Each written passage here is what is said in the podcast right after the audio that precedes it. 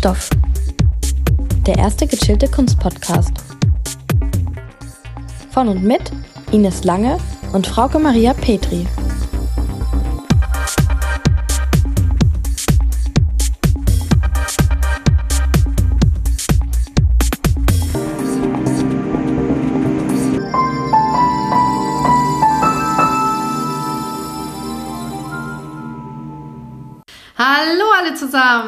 Hallo und herzlich willkommen zu einer neuen Ausgabe von Kunststoff. Ja, und bevor es gleich um die digitale Kunstvermittlung geht, wollte ich noch mal kurz einen Nolde-Nachruf machen. Und zwar habe ich ja behauptet, dass da mit keinem Wort erwähnt worden wäre, dass er freiwillig in die NSDAP eingetreten wäre. Aber dem war doch so. Und zwar im zweiten Raum im Infotext, ziemlich gegen Ende des Absatzes, wobei ich da ja schon mal gesagt habe, dass äh, die Frage ist, wer lange so durchhält beim Lesen und an wie vielen Leuten diese Info dann vorbeigeht. Im Lebenslauf, der auch abgedruckt war an der Wand, war es auf jeden Fall nicht aufgeführt. Mm, okay. Also ist trotzdem, denke ich, ein wichtiger Hinweis, aber auch ein guter Nachtrag, dass wir das auf jeden Fall nochmal sagen. Genau. Und dieses Wort Entjudungsplan ist ein Begriff, der laut Google, aber jetzt muss man natürlich aufpassen mit den SEOs, also mit diesen besonders gefragten Suchbegriffen im Internet, dass es natürlich nach oben gerutscht ist. Entjudungsplan ist scheinbar laut Google nur mit Nolde in Verbindung. Also die Nazis haben das nicht Entjudungsplan genannt. Das ist ein von ihm persönlich aufgestelltes Konstrukt, das er 1933 entworfen hat und Hitler vorlegen wollte. Das geht aus verschiedenen Briefquellen hervor. Mhm. Und innerhalb dieser Recherche habe ich dann auch herausgefunden, dass er sich den christlichen Themen nicht nur deswegen abgewandt hat, um den Nazis zu gefallen von den Bildmotiven her, sondern weil er darin auch einen jüdischen Ursprung gesehen hat. Mhm. Ach krass, okay. Ja. Ja, aber nichtsdestotrotz, also dieses Wort, auch wenn es jetzt nicht auf die Nazis allgemein zurückzuführen ist, zeigt es dennoch von seiner krassen antisemitischen Hetze, die er da irgendwie auch betrieben hat, ne? Richtig, ganz genau. Und das ist auch der Kernausdruck für diesen Antisemitismus. Mm, okay. Ja, und dann wollte ich Sophie danken, die wir ja alle schon von der KKR kennen, unserer Folge, die ihr sicherlich nicht verpassen solltet. Die hat netterweise noch darauf hingewiesen, dass im Moment im Historischen Museum in Frankfurt eine Ausstellung gezeigt wird, die heißt Vergessen, warum wir nicht alles erinnern. Die läuft noch bis zum 14. Juli und das Spannende ist, dass hier Bilder von dem Künstlerduo und Brüdern Jake und Dinus Chapman ausgestellt werden, die, und da war ich ziemlich baff, Hitlers Aquarelle, also Originale von Hitler, mit Friedenssymbolen übermalt haben. Und das ist natürlich ein starker Eingriff in diese Kunstwerke, die das erste Mal in der Londoner White Cube Gallery in 2008 in der Ausstellung If Hitler Had Been a Hippie, How Happy Would We Be ausgestellt wurden. Und die wurden danach für 870.000 Euro verkauft. Wow, ordentlich. Mhm. Und diese Künstlerduo ist bekannt dafür, durch Übermalungen zu provozieren, also Übermalung von Originalen. Zum Beispiel haben sie auch mal 80 Radierungen von dem spanischen Künstler Goya übermalt. Unvorstellbar irgendwie. Es ist mega krass, aber es ist natürlich in Bezug auf Hitler auch irgendwie so eine Herabsetzung seiner mhm. Kunst. Mhm. Und äh, da ist dann natürlich die Frage in Bezug jetzt auf Nolde auch wieder, ist diese Kunst weniger wert, weil sie von einem, ja, dem Nationalsozialisten schlechthin gemalt mhm. wurde? Und es ist natürlich eine britische Sicht und ein Kommentar deutscher Geschichte aus dem Ausland, nämlich Großbritannien. Mhm.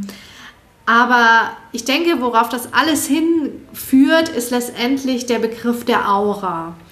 Und die Aura der, eines Kunstwerks, diesen Begriff hat niemand anderes eingeführt als Walter Benjamin in seinem Aufsatz 1935, das Kunstwerk im Zeitalter seiner technischen Reproduzierbarkeit. Kannst du kurz nochmal sagen, wer Walter Benjamin war? Klar, also Walter Benjamin ist ein Philosoph und Kunstkritiker, der von 1892 bis 1940 gelebt hat. Und er ist der Kunstkritiker, der ständig in der Kunstgeschichte im Moment zitiert wird, eben gerade wegen der technischen Kunst, die jetzt immer bedeutender wird oder mehr angewandt wird. Und er spricht bei Aura von den Kriterien eines Originals, das ein Originalkunstwerk aufweist und diese sind Unnahbarkeit, Echtheit und Einmaligkeit. Mhm. Und diese Aura würde in dem Moment verfallen, wo man in das Original einerseits eingreift und andererseits durch seine technische Reproduzierbarkeit. Ja, genau. Also Fotografie ist es eben vor allem, was ihm da, denke ich, sehr wichtig ist, wobei er in seinem Aufsatz beispielsweise auch über ja, äh, Kopien von griechischen Statuen irgendwie auch zu Anfang schreibt, was ich irgendwie auch ganz interessant finde. Also diese Reproduzierbarkeit ist ja nicht nur in der Moderne entstanden, sondern nee. gab es ja auch eigentlich schon davor. Ist auf jeden Fall ein interessanter Aufsatz, der ist auch relativ dünn, so ein kleines Reklamheft, den kann man sich auf jeden Fall auch mal antun. Ist auf jeden Fall ganz spannend. Genau. Und es ist gut, Frauke, dass du diesen Begriff der Aura nämlich jetzt schon eingeführt hast, denn es soll ja heute über digitale Kunst und digitale Kunstvermittlung gehen und jeder von uns hat sich dafür ähm, etwas Bestimmtes angeguckt. Ich habe mir einen Film angeguckt, Loving Vincent von 2017. Ich denke, den könnten die meisten auch ein bisschen kennen, denn er war auf jeden Fall, finde ich, groß in der Presse und auch sehr populär rezipiert worden. Und es ist ein Film, in dem eben die Biografie von Vincent van Gogh aufgearbeitet wird. Und die Produktion ist eine englisch-polnische, was ich irgendwie auch eine ganz spannende ähm, Kombination fand. Und das Besondere an dem Film ist nämlich, dass er gemalt ist. Man muss sich das so vorstellen, der Film wurde ganz normal, eigentlich wie jeder andere Film, abgedreht und anschließend wurde dieses Material gemahlen. Also es ist quasi gemalt. fast schon eine doppelte Reproduzierbarkeit. Also erst dieses Filmen von der Wirklichkeit und dann das Gemahlene. Und es wirkten an diesem Film, neben eben den Schauspielern und was man eben bei jedem Film so hat, 125 Künstler mit. Im Filmvorspann heißt es 100, also um die 100 Künstler, sage ich einfach mal. Und es entstanden insgesamt 65.000 Einzelbilder. Also es ist Aber Moment mal, die haben die schon auf so digitale Pads gemalt, oder? Ich glaube nicht mal. Ich bin mir gar nicht sicher. Ich habe nur gelesen, also jedes Bild hat eben die Bilder hatten alle die gleiche Größe, damit es dann eben auch alles Sinn macht. Und ich weiß jetzt nicht, ob das dieses Daumenkino-mäßige Denken ist, was dahinter steckt. Ich dachte aber nicht, dass die digital gemahlen sind tatsächlich. Okay. Merkt man das an dem Film? Ist er so ein bisschen Ja, so ich finde, er ist schon ein bisschen okay. teilweise abgehakt. Genau. Also ich, ich meine, das ist schon, und ich denke, das ist auch wichtig, gerade bei so einer Maltechnik, wie sie Vincent van Gogh zutage liegt, der ja sehr dick Farbe aufträgt und mhm. ähm, seine Bilder ja auch davon leben. Und davon lebt natürlich auch dieser Film. Es ist definitiv allgemein ein, ja, eine Hommage einfach an den Künstler. Und die Technik ist natürlich das, was diesen Film ausmacht. Ganz kurz zur Handlung. Also der Film beginnt ein Jahr nach dem Tod von Vincent van Gogh und spielt zu Anfang in Orléans ähm, 1891. Der Protagonist des Filmes ist nämlich nicht Vincent van Gogh, sondern ein Modell von ihm, der junge Sohn des Postboten Armand Roulon. Das war eben auch eine Story, die wir gepostet hatten. Das ist eben dieser Protagonist. Das ist der, das Model, das meistens so ein gelbes Sakko trägt, eben so ein junger, recht gut aussehender Typ. Holla die Waldfeser, der Gute. Ja. Vor, vor allen Dingen in dem ja, Film. Ja. Also die haben den ganz schön auf das heutige Schönheitsideal gestellt. Ja, also der Cast ist auf jeden Fall top. Alles sehr schöne Menschen und aber dennoch auch, finde ich, diese Gemeinsamkeit zu den Originalgemälden, die natürlich den Künstlern dann auch vorlagen. Und genau dieser Sohn des Postbote wird von seinem Vater gebeten, der mit ähm, Van Gogh befreundet war, dass er einen Brief zu dem Bruder von Van Gogh bringt, Theo Van Gogh.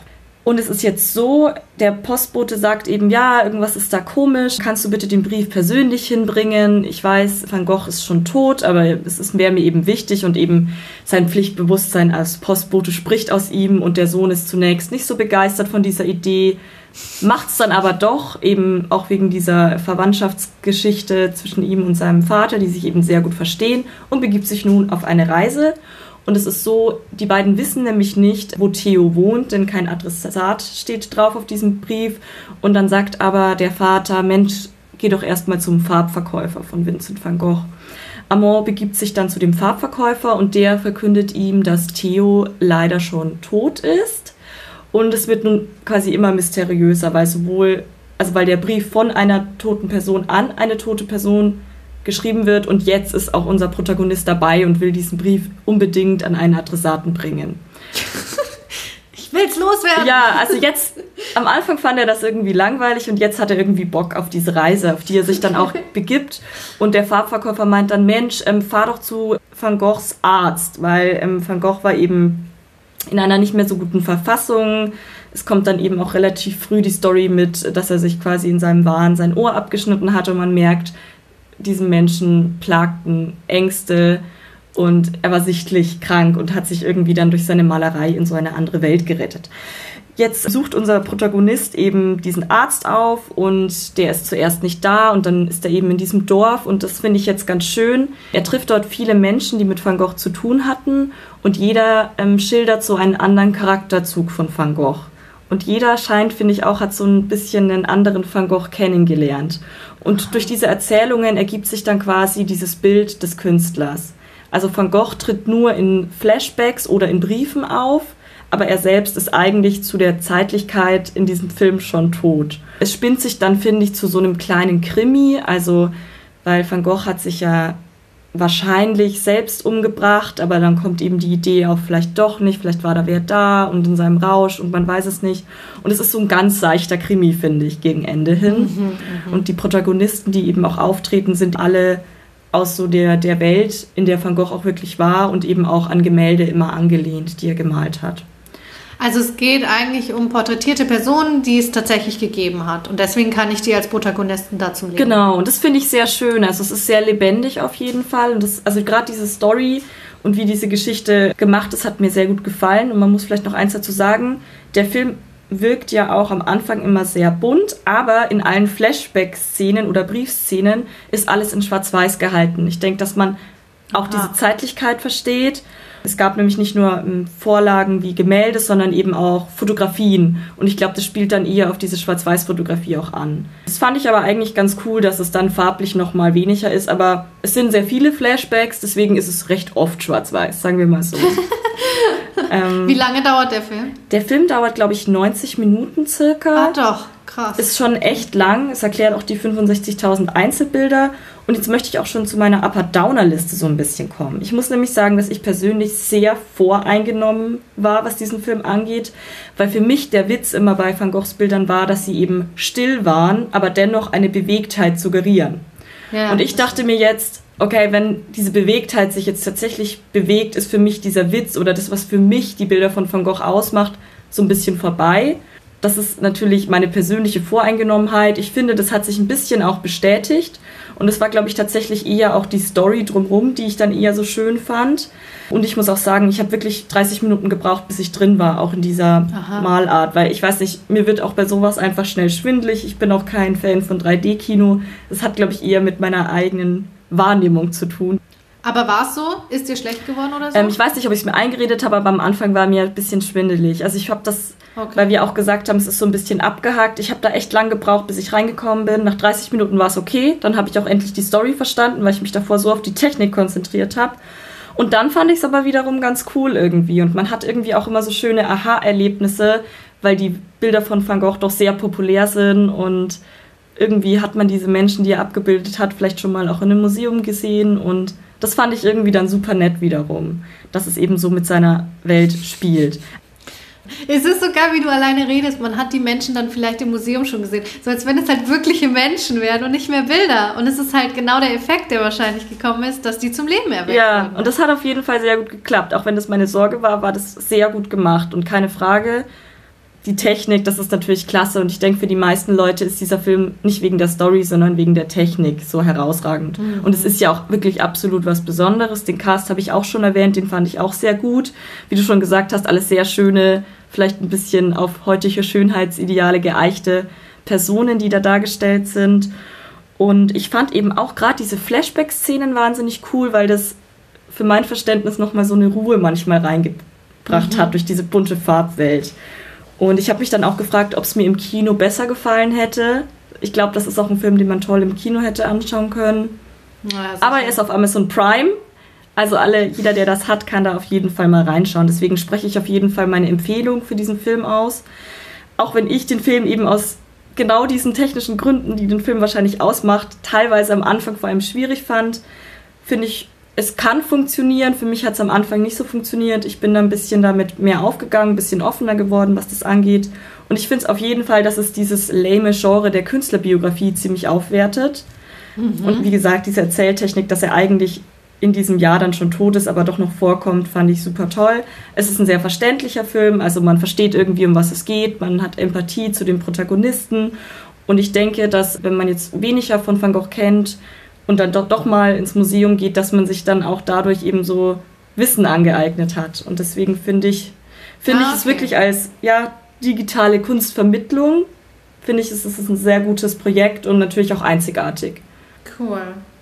Ja, und wer da dann noch von Van Gogh nicht genug hat, der kann zum Beispiel ins Atelier des Lumières in Paris gehen.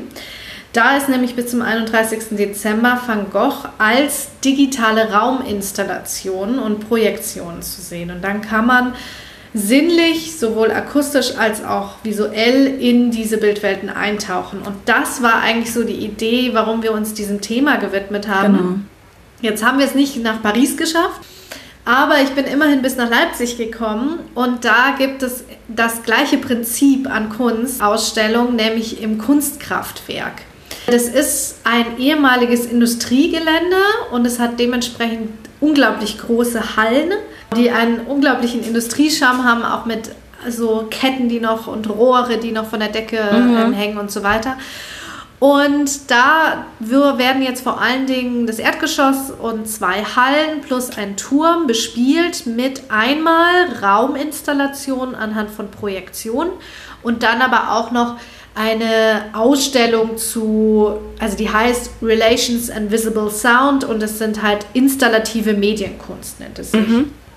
Also das möchte ich nur vorab jetzt direkt einfach abhaken das ist schon ziemlich geil, weil du hast dann so, du hast einfach andere Kunst mal. So Raumerlebnisse, wo du dann auch gegen den Stoff drückst und dann kommt da Sound, der Stoff wölbt sich und gleichzeitig leuchtet die Stelle auf, wo du drückst. Und je nachdem, wie heftig du drückst, mm. desto mehr kommt da. Und das sind einfach coole Sinneserfahrungen. Das ist einfach eine andere, ja, es ist halt Medienkunst. So, der Eintritt in das ganze Gebäude, um nochmal die Hardfacts zu bringen, ist 11 Euro, ermäßigt 8,50 Euro. Ich habe ungefähr zwei bis zweieinhalb Stunden darin verbracht. Wow. Yep, es gibt keine Enddaten dieser Ausstellungen, weil es sind Projektionen, die einfach immer mehr ergänzt werden scheinbar. Das heißt, du hast nur die Startdaten Du musst aber unbedingt, wenn du da hingehst, vorher in den Terminkalender gucken. Der ist online, weil manche, an manchen Tagen sind bestimmte Projektionen nicht einsehbar. Vor allen Dingen deswegen, weil das Ganze auch so eine Eventhalle ist. Du könntest einen ganzen Raum auch mieten und in die, innerhalb dieser Projektion irgendein Event feiern. Mhm. Und der Slogan, der Claim dieses Kunstkraftwerks ist More than Art. Und genauso verstehen sie sich auch. Sie wollen quasi auf Kunst nochmal Kunst setzen. Mhm. Inwiefern das jetzt gelungen ist, will ich so ein bisschen zeigen. Also zunächst einmal, ich kam da an und wollte meinen ICOM-Ausweis zücken. Das ist ja die International Council of Museums, wo man Mitglied sein kann, wenn man im Master irgendwas mit Museen studiert. Und tatsächlich ist er da nicht gültig und die Antwort darauf war, man sieht uns leider nicht als Museum an. Mhm. Und das finde ich so ein bisschen Kernpunkt. Es ist kein Museum im klassischen Sinne. Es vermittelt einfach Kunst digital. Also ich kann es nicht anders bezeichnen.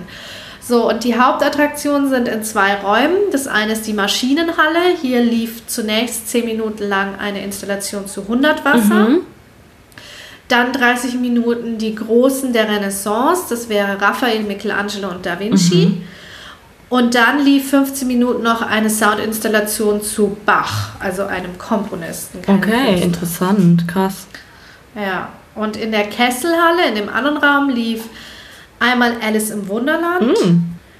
Dann tatsächlich eine digitale Rauminstallation, die von dem Künstler Devin Miles ist.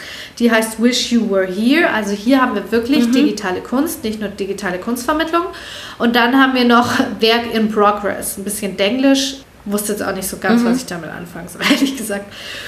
Und dann lief noch was, dass irgendwie dieses Kraftwerk von damals so ein bisschen eine Hommage dran sein mhm. soll. Ich möchte mich jetzt nur auf 100 Wasser und Renaissance konzentrieren, weil ich muss sagen, Bach hat für mich nicht ganz funktioniert, weil es halt einfach Sound ist und dann musst du dir das vorstellen, es ist ein bisschen wie bei den damaligen Windows, dass du diese elektronische Musikverbildlichung angestellt hast. Kannst du dich daran erinnern? Ja, ja, ja. Das ist dann am Desktop immer so aufgeploppt und dann gab es diese bunten Spiralen und so. Und das ist mhm. das im Prinzip nur halt farbiger und dreidimensionaler. Aber Ach, witzig. Genau. So, 100 Wasser funktioniert meiner Meinung nach ziemlich gut. Es ist sehr farbig, natürlich allein schon wegen der Bildwelt. Und es ist halt so, diese Maschinenhalle hat rund 4000 Quadratmeter. Es ist schon ziemlich groß. Es werden die Wände und der Boden bespielt, nicht die Decke. Das habe ich manchmal mm. vermisst, weil du guckst natürlich aufgrund eines natürlichen Raumerlebnisses auch immer so ein bisschen an die Decke. Vielleicht sogar eher als nach unten, hätte ich jetzt sogar gesagt. Richtig, weil das werden auch so Renaissance-Paläste oder sowas nach ähm, mit so krassen Fliesen und dann mhm. willst du nach oben gucken, weil du denkst, da ist auch die Kastendecke, aber da ist halt nichts. Und ähm, 100 Wasser habe ich leider nur so drei Minuten gesehen, deswegen kann ich dazu recht wenig sagen, aber überhaupt die Installation spielen mit Bildelementen, einzelnen Werken, die dann zu Raumkonzepten ergänzt werden, dass du zum Beispiel die Renaissance-Bilder mhm. so nebeneinander hast und durch Säulen abgetrennt oder Pilaster.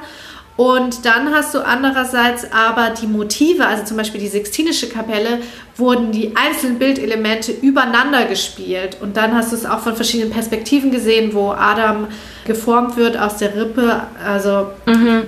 wo diese zwei Finger aufeinander IT-mäßig mhm. zulaufen, dieses klassische, was man kennt. Und dann wird es hingezoomt oder wieder weggezoomt, es bewegt sich von oben nach unten, also es geht alles.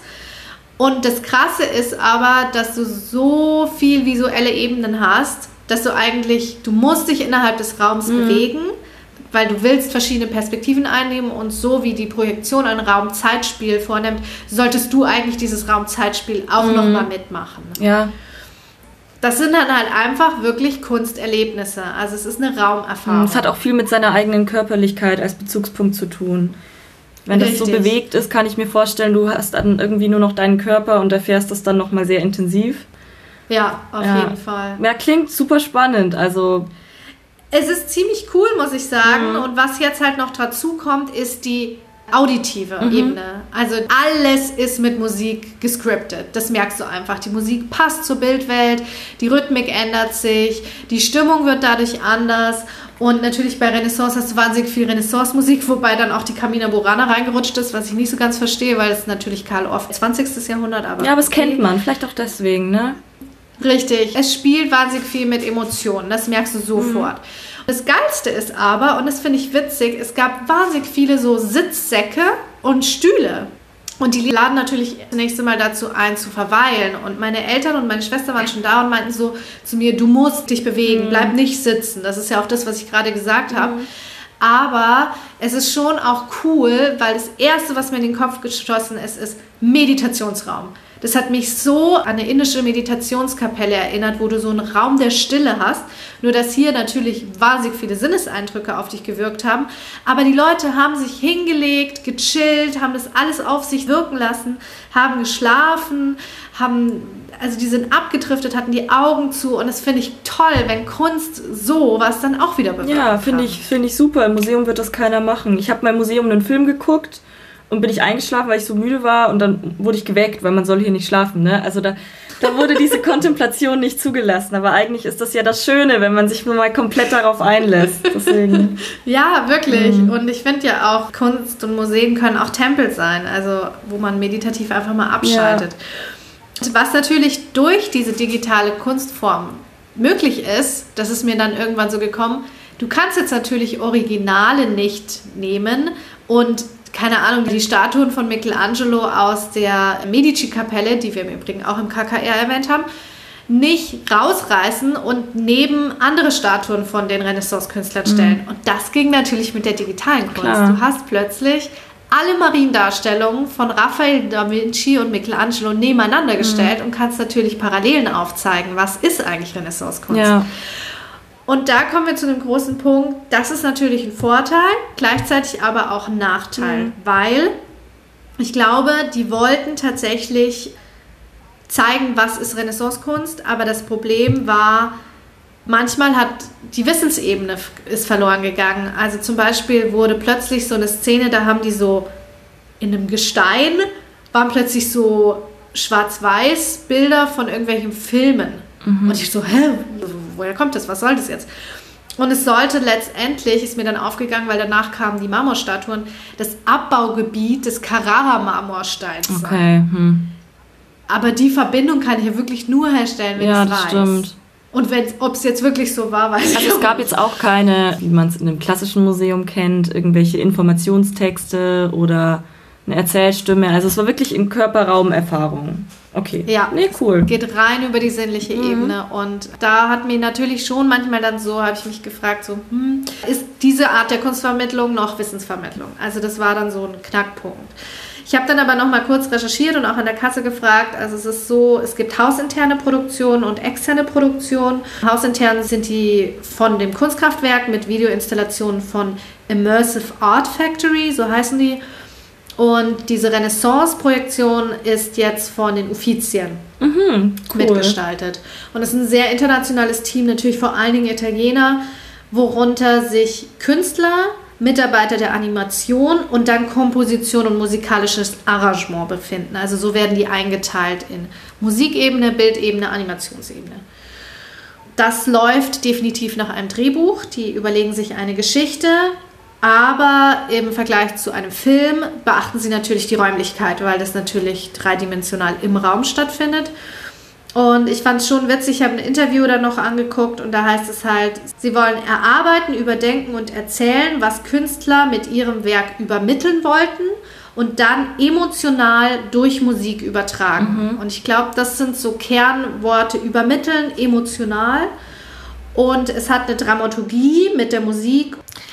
Und weiter in diesem kleinen Werbevideo, das auf der Website von Kunstkraftwerk verlinkt ist, heißt es dann von einem der Macher, E questo lavoro è un lavoro molto particolare perché essendo un nuovo media eh, ci dà la possibilità di comunicare in un altro modo l'arte, quindi noi facciamo un'opera sull'opera di un grande artista.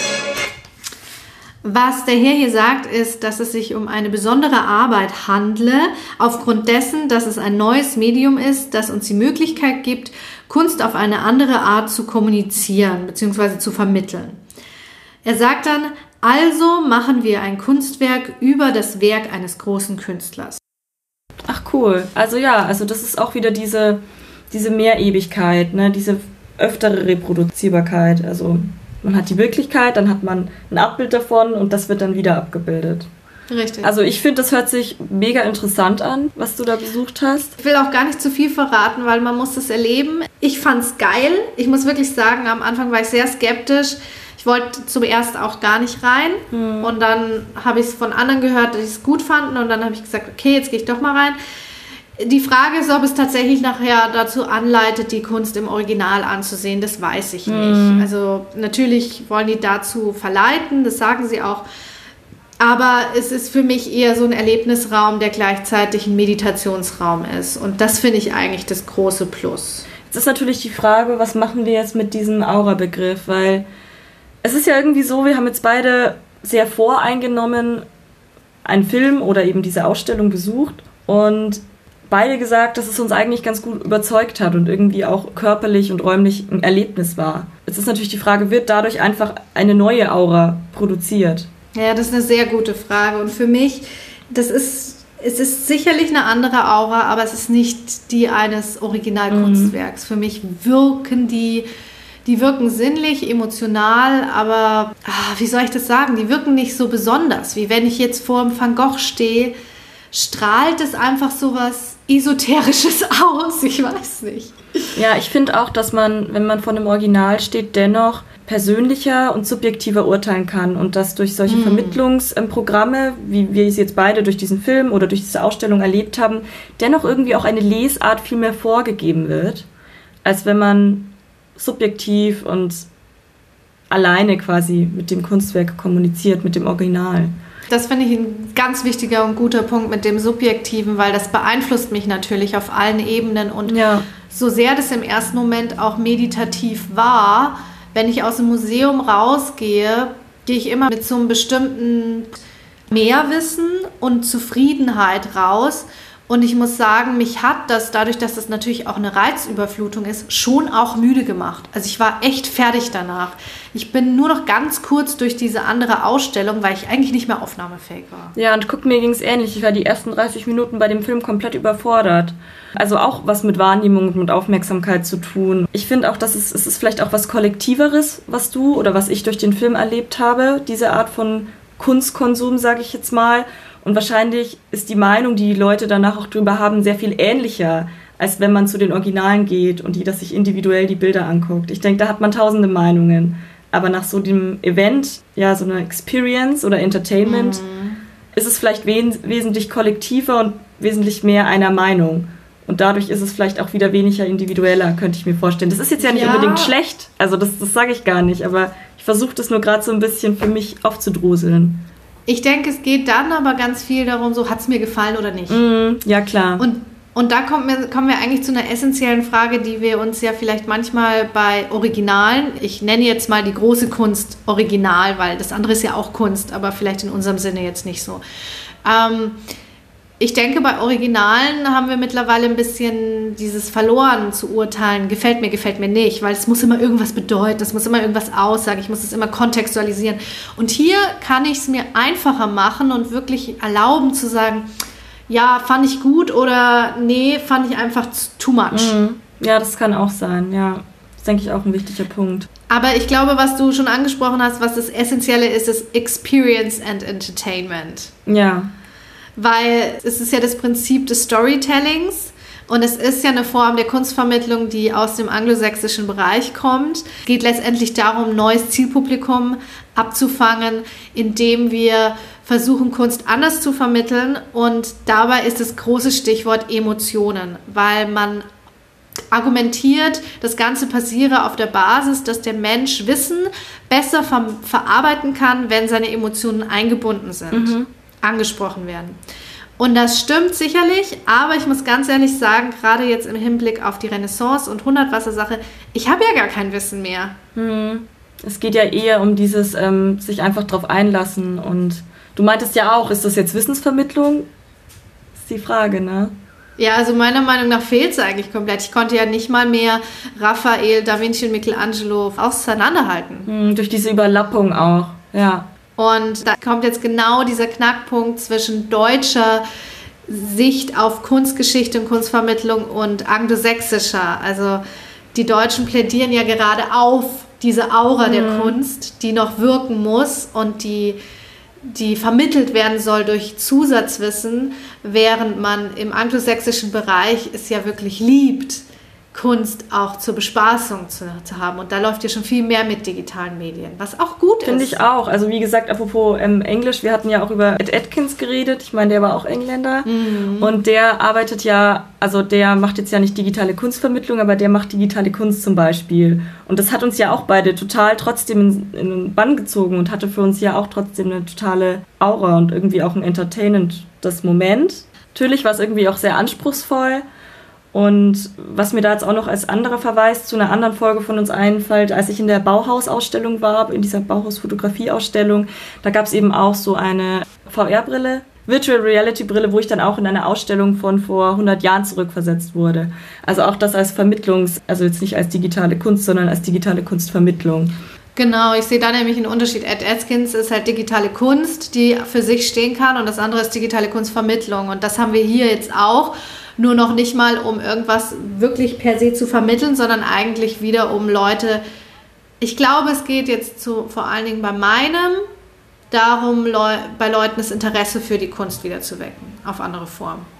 Ja, und ich finde, das ist, muss ich wirklich sagen, ich finde, das ist ein toller Weg. Ich finde es auch legitim, absolut. Ja, weil man dadurch trotzdem auch mal irgendwann so ein Aha-Erlebnis hat, wenn man dann das Original sieht und sagt, Mensch, da war ich doch in dieser Light Whatever Show und kann sich vielleicht dann doch irgendwie auf so einen anderen Weg doch noch für begeistern. Genau, und ich glaube, es gibt halt verschiedene Formen der digitalen Kunstvermittlung und das oder dieses Storytelling-Prinzips und das da ist natürlich ein Extrem, weil du lässt die Originale mit ihrer Aura sind ja per se nicht vorhanden. Aber Storytelling beginnt ja auch schon bei, wie du sagst, VR-Brillen, die ich integrieren kann, wobei sich das fast kein deutsches Museum zurzeit leisten kann. Muss man auch leider sagen, weil das mhm. hast du im Angelsächsischen natürlich durch ganz andere Fördermittel mit Sponsoring. Aber das Prinzip des Storytellings findest du unter anderem schon bei einem ganz einfachen Audioguide. Und lustigerweise bedienen mhm. sich die Kinderführungen viel mehr des Storytellings als jetzt der normale Audioguide, weil die Deutschen doch gewohnt sind, diese Vermittlung, also dieses Wissen auch auf sachliche Ebene vermittelt zu bekommen. Mm, und auch so ein bisschen diesen elitären Anspruch. Ja, und ich eigentlich würde ich mir wünschen, dass das ein bisschen gebrochen wird, weil ich muss sagen, ich liebe immer diese Kinderführungen. Mir macht es halt total Spaß. Und mm. eben weil es Emotionen anspricht.